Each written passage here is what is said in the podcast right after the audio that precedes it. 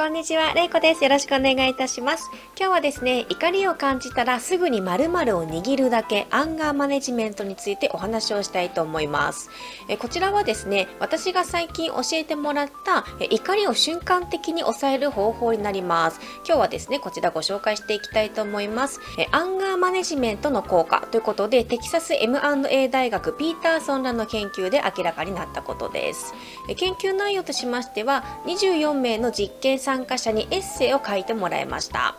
その際ですねボールを左右どちらかの手で45秒間強く握りその後15秒間休憩をするという行為を4回繰り返してもらいました。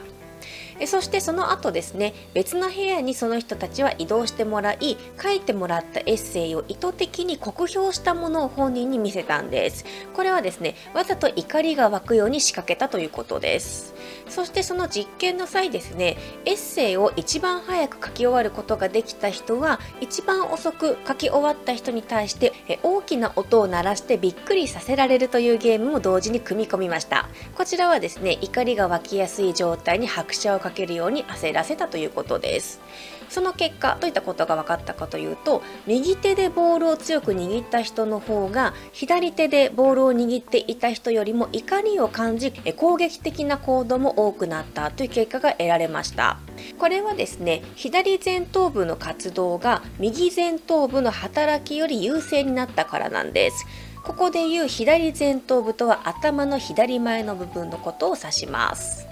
人間は怒りを感じると右前頭部より左前頭部が活性化することが分かっています。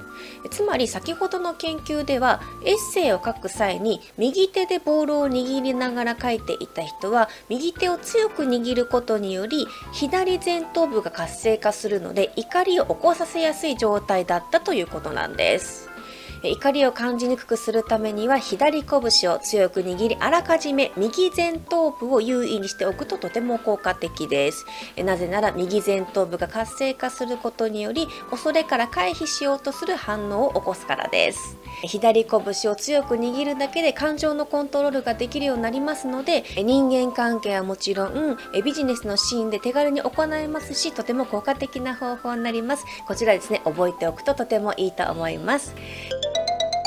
怒りを感じたらすぐに〇〇を握るだけアンガーマネジメントということでお話をしてきました。今日の学びです。怒りを感じやすい人や怒りがなかなか収まらない時は左拳をいっぱい強く握ってみましょう。今日から今すぐできることです。ぜひ実践をしてみてください。マダラボではですね、ビジネスの取り組み方や考え方、初心者向けのビジネスなどを中心に発信をしています。現在ですね、何か悩んでいることがありましたら、概要欄の LINE からお気軽にメッセージをください。きっとお役に立てると思います。目標が達成できる無料のオンラインビジネス講座もやっていますので、ぜひ参加をしてみてください。今だけプレゼントしている参加特典もぜひ受け取ってください。今日も最後までありがとうございました。以上になります。